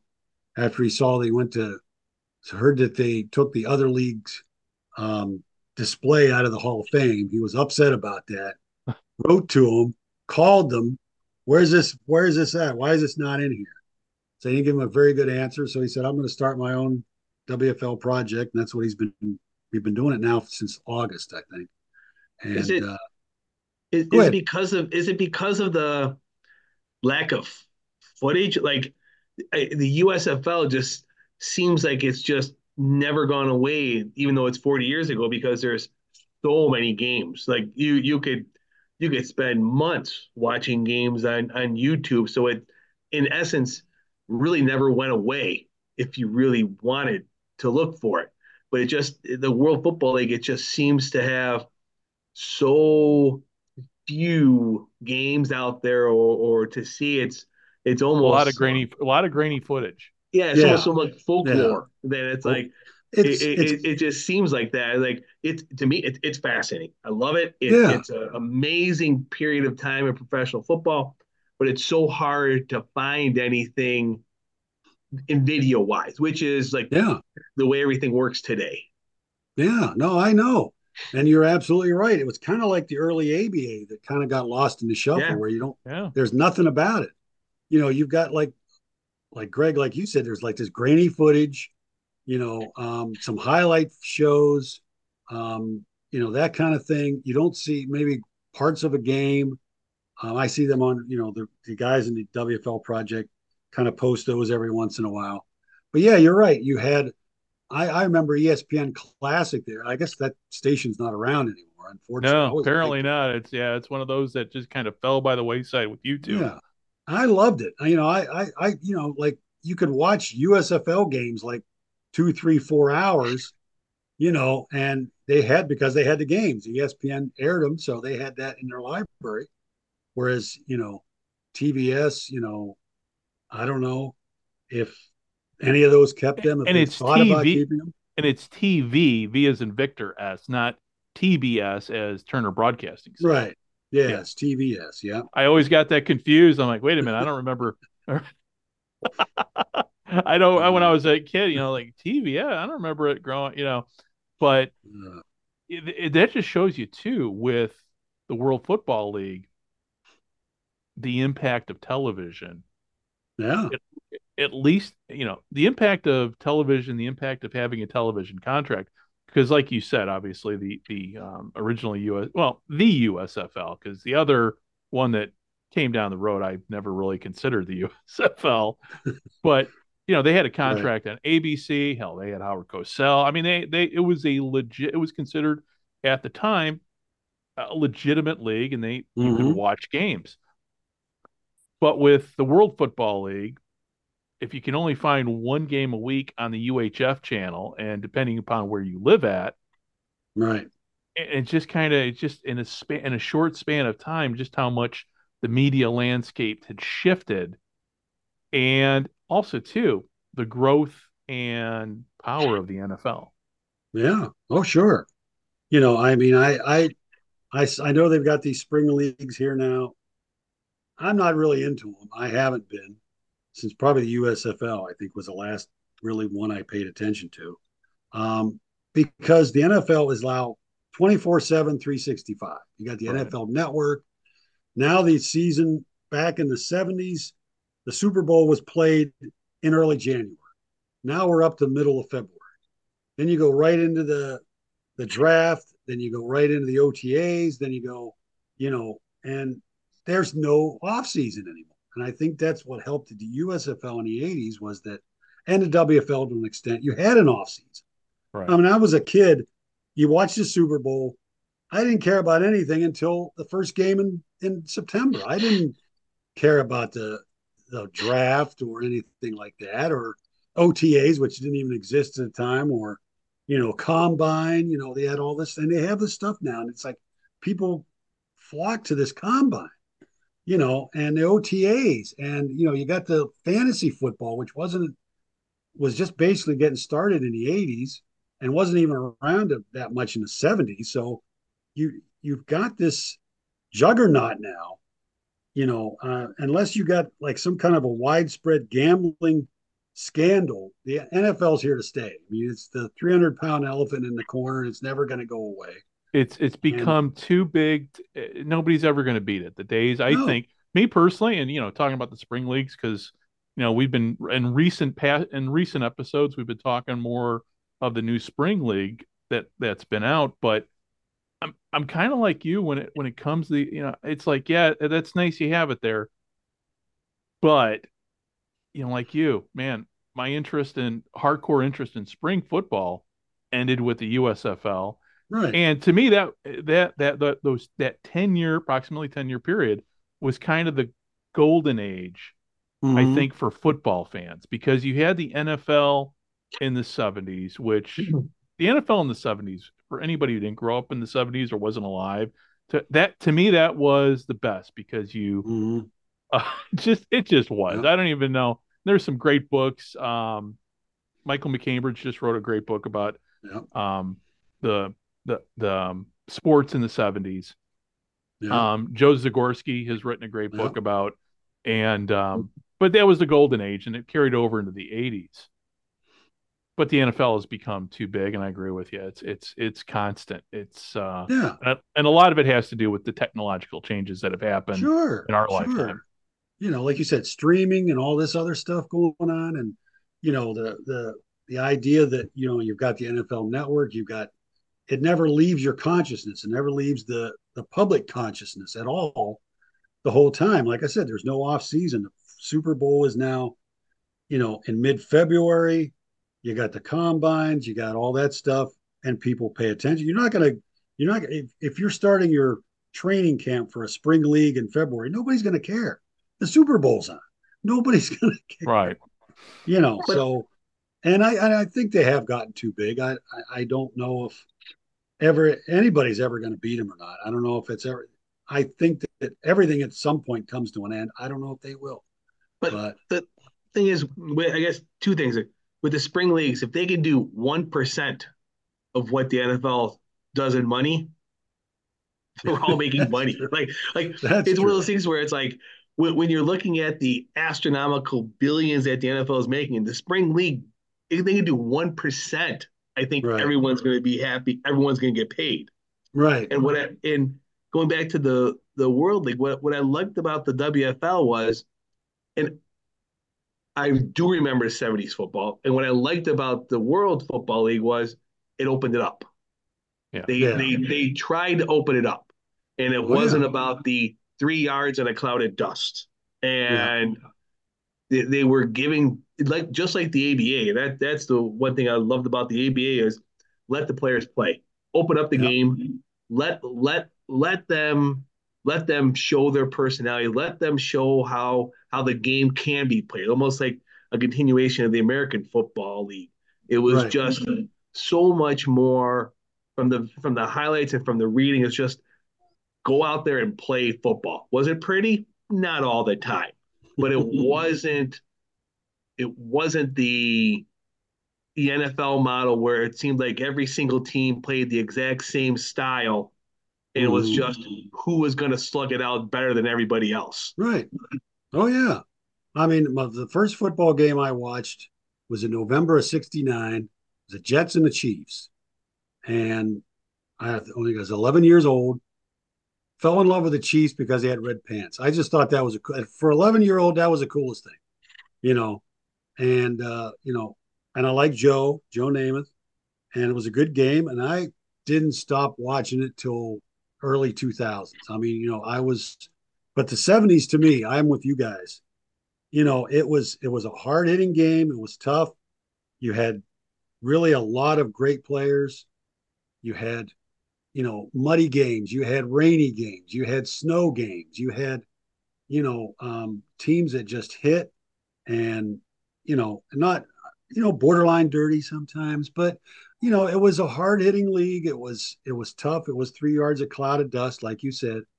But again, like you said, and I agree, the WFL came along. Let's put a, a receiver only has to have one foot in bounds when he when he catches a pass. Let's open up the offense. Let's let make sure the kickers don't dominate like they have been.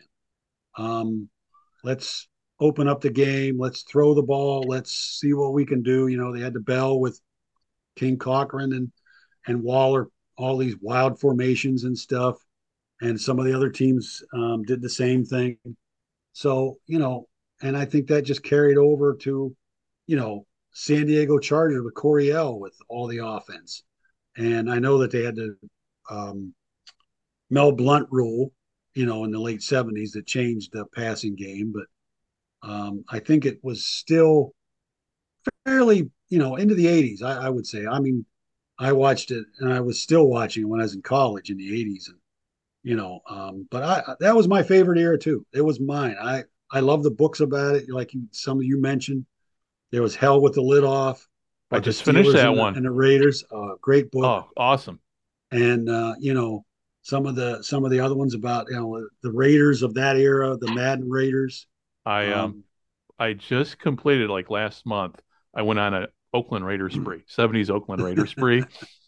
um, so yeah, no, it's just I'm smiling as you're mentioning, like, yeah, just yeah, I got done with that one too. So it's yeah, but yeah, that was the magic. Um, you know, I mean, for lack of a better term, kind of like I don't know, for us guys, somebody would probably say when men were men. I mean, yeah. back then the guys were, you know, played the game were kind of, you know, pretty much. I mean, the NFL was a working class league. I mean, these yeah. guys did. I mean, these guys had to have second jobs in the yeah. off season. I remember exactly. Bob Griese, I think, sold real estate, and you know, I mean, yeah, I mean, I could go on the list of guys of their second jobs, but, but yeah, it was before the money became really, really big, right. and um, also, too, I think before, again, I'm not trying to make any statement at all, but you know, the the NFL has become more and more entertainment, and we know that you know Sonny Werblin's wife once said to Joe Namath, "Football is just show business," yeah. and eh,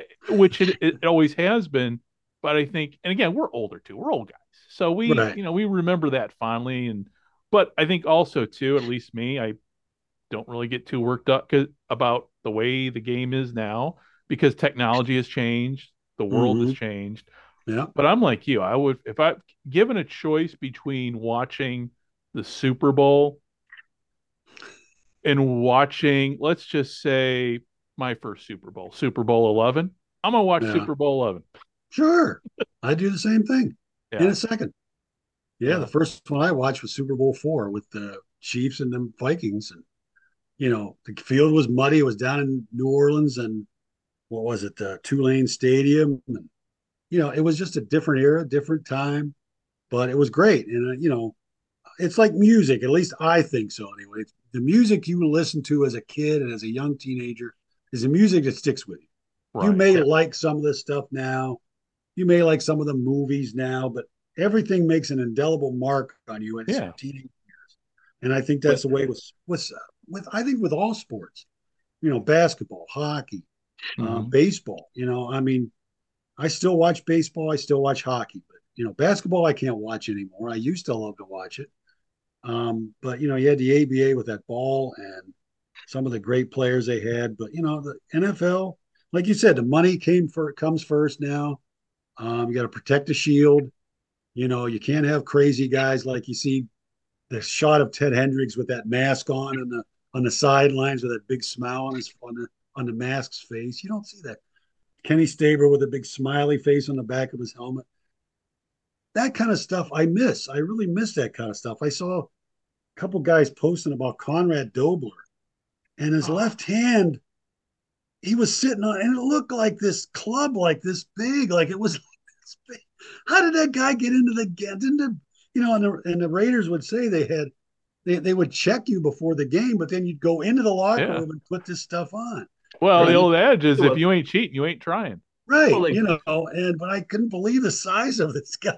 It was a club on it, you know, and they talk about Bob Brown who had a broken thumb for like eight years and he had this huge cast on his thumb. And he would just, you know, drive it into some guy's stomach and and knock him back. It was just a different time, but it was it's almost I mean, you know, it it, it I miss it. And I it's it's like mythical to me. Yeah, You know, I, that- I, I grew up. I grew up in Buffalo, and I never want to go back and watch any of those Super Bowls ever again. I'm good. I am. I am perfectly fine I- moving into the present. I. Uh, I, I can understand I, that. I'm all set. I mean, even going back to the seven, and, and this is the thing is like the, the seven. I the only the only thing I would talk about with the '70s is it's before free agency. It was still when if you sign somebody, you sign them for life. So Mhm. the good teams at the end of the '60s were good throughout the '70s because you weren't going anywhere. right. And yeah. it, it was, I mean, growing up in Buffalo, I mean, OJ Simpson in that running game was just amazing. And I like Joe Ferguson. He had great moments. But when you look back at the those old box scores and you see seven passes, eight passes, five passes, Right. and you're running OJ 48 times a game, you're not winning a whole lot because no one's you're, no one's expecting Ferguson to throw a pass. So you Right. just crowd it. And if they had just just a little bit, then nothing against. I mean, I'm, I wasn't the coach. Obviously, they had a game plan. They were going to run to win because that's what you did. But Mhm. just any kind of just 15 passes, just opened up a little bit what could have been. There were some really good Bills teams in the 70s that that just couldn't get past Miami, couldn't get past like it was just it was just tough to watch. It, it was just tough to follow. And then you get to the 90s, I'm like, yeah, I'm all set. Like just I'm I'm good. yeah. No, I I've got a lot of I'm in the Western New York PFRA chapter, and there's a lot of Bills fans in that chapter, and I hear all a lot of the same things. You know, they they are diehard Bills fans. There's time there's eras that they don't want to talk about those Super Bowls, and so I know what you mean. So, but you know, like I said, 70s, early 80s. I I was a big Joe Montana fan, still am. I just love watching Joe. He was just one of those guys that, you know, I remember Dwight Clark saying, he said he was just so small. He looked like a punter. He said he must be the new punter, you know? And it was like, Joe just, you know, he was in there and you give him like 10 seconds, he'll beat you. You know, Joe- I Joe saw him just against had- the Bengals. Joe just had something about him, and I remember watching him when he played for Notre Dame. You Yeah. just there was something about even me as a kid, knowing, okay, mm-hmm. this guy's going to be this this guy's going to be a star someday. Yeah. And lo and be, I mean, he was a second round draft pick, so I mean, it wasn't like he. I think he was a second round draft pick, if I'm not mistaken. It was it was not uh, very high. I know that. Yeah, I'll tell you right off the top of my and- and that was Yeah. part of that era with the 70s and uh, you know going into the yeah it just but you know as you know talking about football i mean to us i mean dave and i are huge cfl fans do you get Yeah. a chance to watch any cfl oh yeah, I love the CFL. I love to watch the CFL.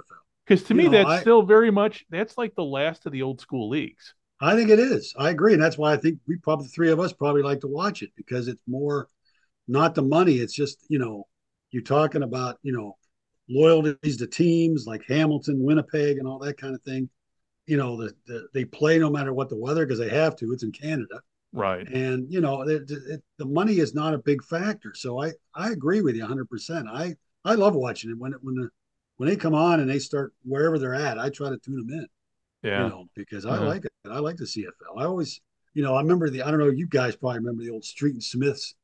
oh yeah right at and, the end you of know, the they back, had the back, the CFL. very back there was The all very the back CFL of the coverage. CFL. You had all the guys like the imports, you know, and you know they even had the WFL. They had the WFL when they in '74 and '75. They had articles about it in the in the uh, in the Street and Smith. So I've got oh 68 to probably early 80s. I've got every issue. oh wow I, I love that magazine. And I got, I've just been going around to secondhand stores and you know It- it- flea markets, and you can grab them for fairly cheap. You know what? Now that you mention it, because um, obviously being over here, I can't. There's no place I can find those. But on the internet, Internet Archive, a lot of people Yeah. have have uploaded and you know and and done PDF versions of. So that might be my project today. Might be going and looking through There some of go. those old Street and Smiths. There you go. Um, because yeah, I mean that's the three of us. We like living in the past, and just because we're all historians, and you know, being Yeah. a podcast or being like you, who's got you know uh, countless books now. I mean, like I said, I've got I've got them all right here, but I got so many of yours that I couldn't even, couldn't even tell you how many I got. Well, And- I appreciate that. Like I said, Oh, you're before, welcome. Greg, You're really do. welcome. And so Um, with the PFRA and the World Football League project, could you tell us is the that the World Football League project part of what the PFRA is doing right now, or is it is it is it a kind of like a side quest or or some? Go ahead and explain. Sorry. Oh, the, the WFL project that's on Facebook, Yeah. you mean? Yeah, that's that's a grassroots thing with Richie. Richie started that up, and there's ten of us that's in it that are either collectors or historians. Um, and we we post on there. I mean, uh, it's it's called the WFL project. If you haven't joined it, um, by all means do so because we talk about a lot of stuff. There's guys with uh, collections of, I mean, just huge collections of stuff.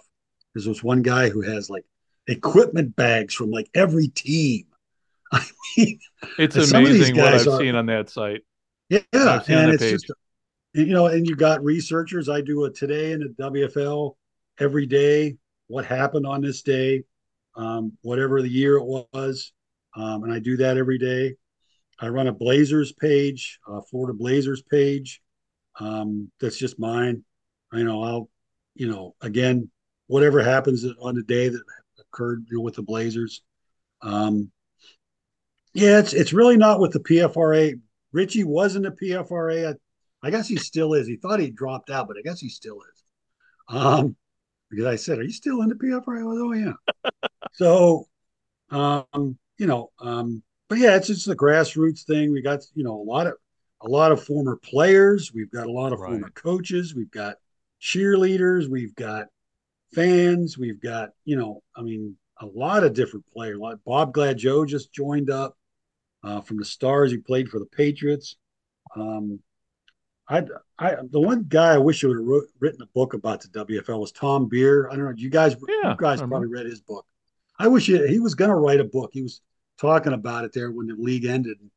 They were talking to him, and he said, "I, I should write a book about it because he had written that Sunday's Fools, which is one of my favorite books." And uh, I wish he'd have written a book.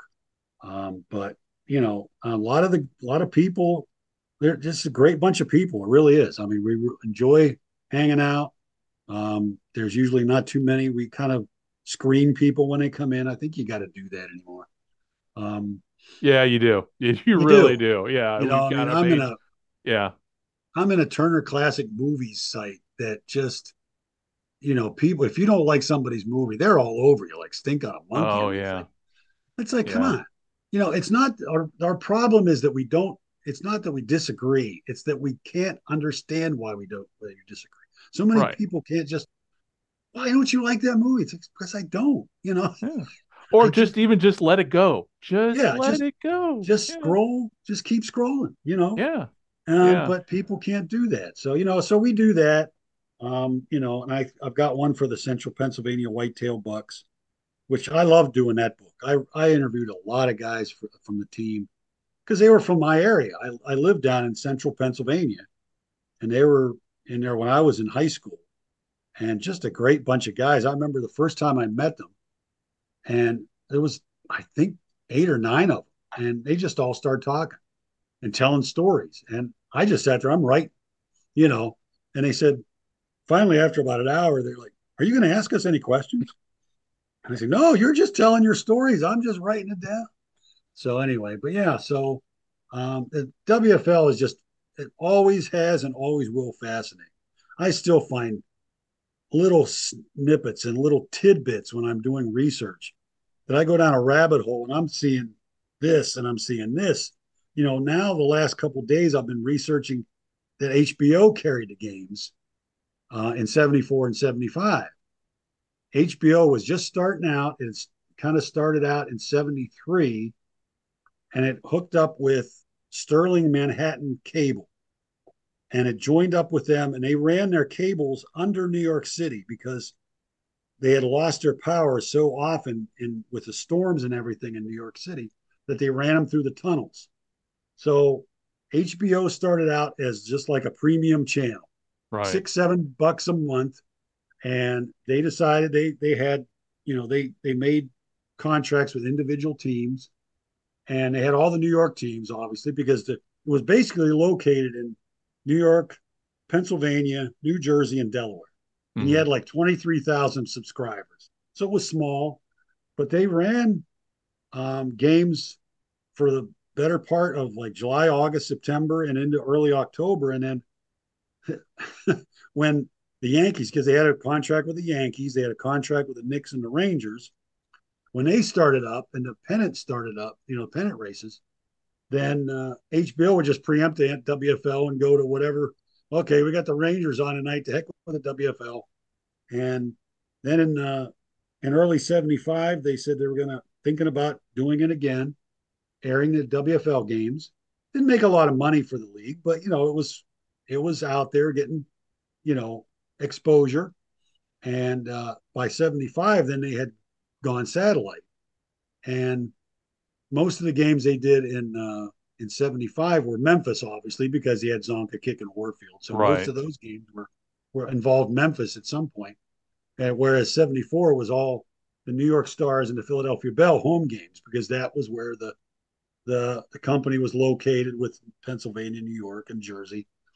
So that's the games he got then and uh, but in 75 they they carried quite a few again um and uh, but yeah that was interesting just finding that out and then i found out a little tidbit that in uh, the game in 74 i think it was the wheels and the stars um they had a woman do color commentary barbara sheehan hmm. who was the first woman to do color commentary on a football game on tv and it had Jane Chastain. I don't know if you remember her or not from the 70s. She had done a game as a guest announcer in the WFL in like August. And she was the first woman to actually sit in the booth. So you had stuff like that that happened. Um, you know, the HBO did. I, would heard over the years that HBO had had carried some of the games, and they did. And I, you know, it's on the schedule. So you there. thought it was it was it sounded like it was probably like it sounds like an urban legend but yeah, then, I mean, at the yeah, time, I thought that's yeah, what it was. Yeah. Oh no, HBO, come on. They, but there, they have got their, you know, their big full page ad. Here's the movies we're showing this month. We've got ABA, NBA basketball. We got the Yankees. We got the Rangers. We got the Knicks, and we got the World Football. Wow. And there's a picture of, I think Anthony Davis running against Memphis in the in there, and they they did, and they had a schedule where they were showing what game they were showing that week wow. in '74 and uh, yeah, it was something that I, you know, had nothing to know, didn't know anything about except, like you said, it was an urban legend. Somebody's making this up. No, right. But right. they did. So uh, I found that out. Jane Chastain and Barbara Sheehan both were in a booth. Um, again, in the WFL. Um, Dave Williams, the wide receiver for the uh, Southern California Sun, was the first athlete to have arthroscopic surgery on his knee. Nobody had ever had it done before. It was uh, September of 75. Two days he was on the practice field and he played that week. Wow. And it was WFL. It was history in the making. The guy who did it had done it before with regular, you know, his regular patients. He was the first athlete. So again, this is something that happened in the WFL that I'm hoping to bring to the forefront that people remember this stuff, as well as that we talked about earlier, some of the negatives, some of the bad stuff.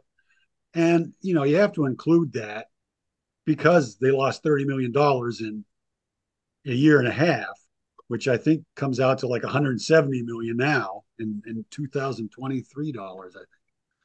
So, but there was a lot of positives and there was a lot of things that happened that should be you know, noted and should be kept noteworthy that you had yeah. women in the front office. You had a lot of black ownership. You had black head coaches, black assistant coaches.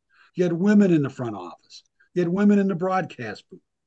You know, you had a guest in the in the an announce booth, and an ESPN was doing that like 20 years later. They would have like, you know, a guest announcer in ESPN NFL games. The WFL did that in the 70s you know, and you know, you had McLean Stevenson, you had Burt Reynolds, you had uh, you know, Dick Butkus, you had uh, you know, all these different Jack Kemp was in it. Uh, for you, um, Dave, Jack Kemp was in one was, was at one of the games. So, you know, they did a lot of things. And I think we touched on this earlier about the, the, the forward looking thinking that they did. They did things a lot sooner than than other, you know, the NFL did or the, you know, the, the USFL maybe did. And they brought football, pro football to cities that had never experienced pro football.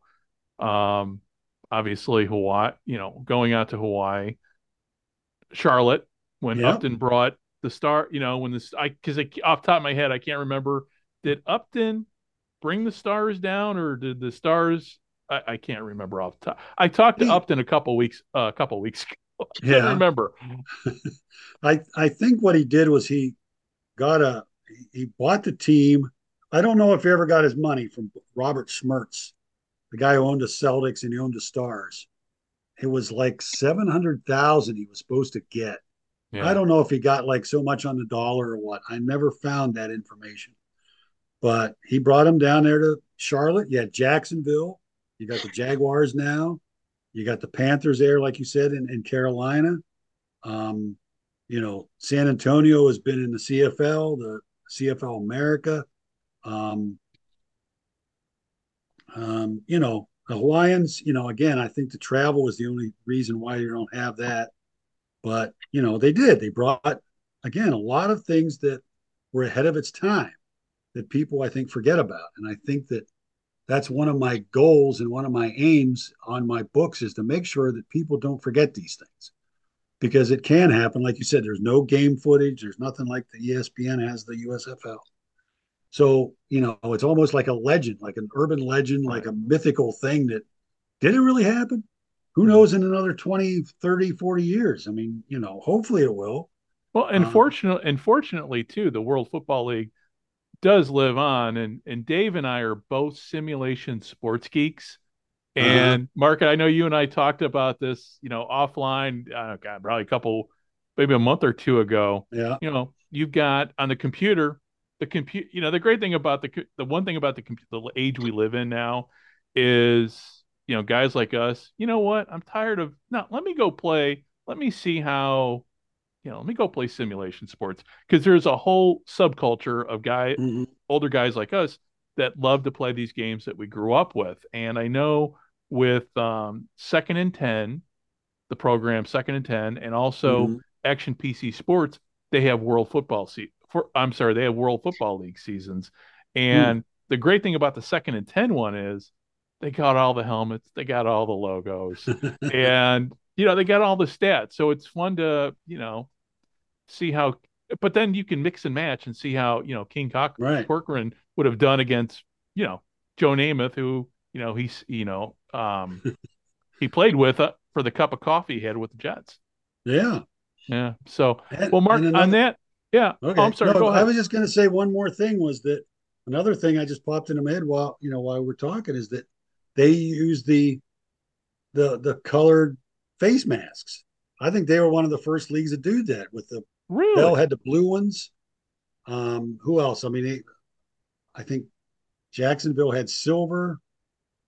Um, but you know, they used the uh, the the the face masks of different colors. Okay. Whereas the NFL just had the gray, you know, and uh, now they all do it. So again, things that that's um, one of um, those little things I never thought about. I'm like, yeah, yeah you're right. I forgot yeah. about that. I didn't even realize that. so you know, a lot of things that you can remember it for that aren't negative. A lot of positives, a lot of things that were ahead of its time. Right. Right. Yeah. Well, listen, on gents, on that note, let's uh let wrap everything up. Mark, before we let you go here, and obviously we're gonna have you stay on the line here for a little bit after we hit the stop button.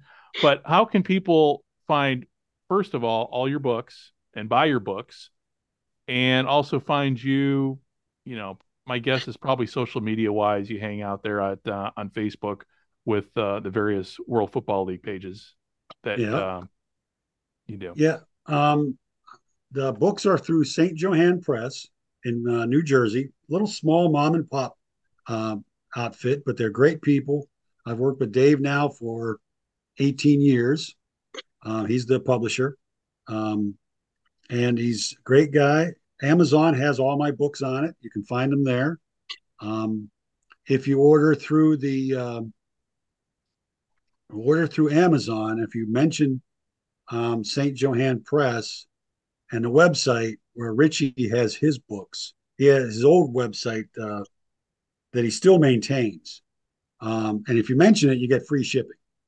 Um, oh, cool. So yeah, and um, so yeah, I mean that's how you get them. Um, I, I think they're still selling. I don't get a whole lot of money from it. I don't do it for the money. Um, I'm no J.K. Rowling or Tolkien or anybody like that or Stephen King. Um, I'd love to be, but you know, you get what you get, and I just well, do it for the sheer enjoyment of it. Well, and also too, I'm thinking about it because I I lived in I I love libraries. I'm just a library geek. Oh yeah, and too. just you know, you think about it, you know, you're gonna when we're all you know both all of us are gone, your books are still gonna live on. So you're you know, um, and the other thing too is you've covered a period of history nobody else has really covered it. So yeah, you know that's how I look. So that's why you know when we've I've done the we've done these podcasts with authors in the in the past, I kind of go fanboy. So, you know, it's your turn now. Well, yeah, and you know, and that's that's what my publisher writes about. He likes slice of life books. He goes, I don't need another Yankees book. There's 175 Yankees books out there. You know, he wants something that's that's here was here and now gone. Right. You know, that it's a slice of life, something that was there, piece of history. Um, he loves that kind of thing and it uh, kind of captures the era. You're sitting there, you're reading yeah. it, and you take takes you right back to when you were a kid. Yeah, and a lot of times I will put like current events at the time, incorporate them in a narrative in my books. Right. Because I think that just you know sets a tone, sets a gets people in like you those said. Those are those those to me are the best books because as a kid growing up, I mean, I wasn't the greatest kid, uh, student in school, but I loved history, but I also loved sports. Right. Yeah. What better way to learn, you know, to learn about history than through sports? But like you said, including what was going on outside the stadium at the time. So yeah, uh-huh. no, I, uh, yeah. So for everybody listening, uh, we're going to include links to, you know, where to where to buy Mark's books, and hopefully, uh, you know, we'll get some more sales for you out of this uh, podcast. And with that said, I'm very hopeful you will put this podcast on your Facebook webpage, um, the Facebook page for the WFL and for the Blazers, sure. and yeah, be glad get it to. out there so more people can hear you. And um, you know, Mark, thank you very much for sitting down with us. It's been for me, it's been an honor and a pleasure, and I know for David has too. And uh, we will talk more on the flip side here after I press the stop button. But for everybody who has been listening. Thank you very much for tuning in. We will be back next week. Fran, hopefully, hopefully we'll have Fran phoning in um, from wherever he's traveling at with our Sports Central to give us an update as to uh, what's going on in the wide world of minor league sports. On behalf of David, and myself, and Mark, thank you very much for listening, and we will be talking to you all soon. Bye bye.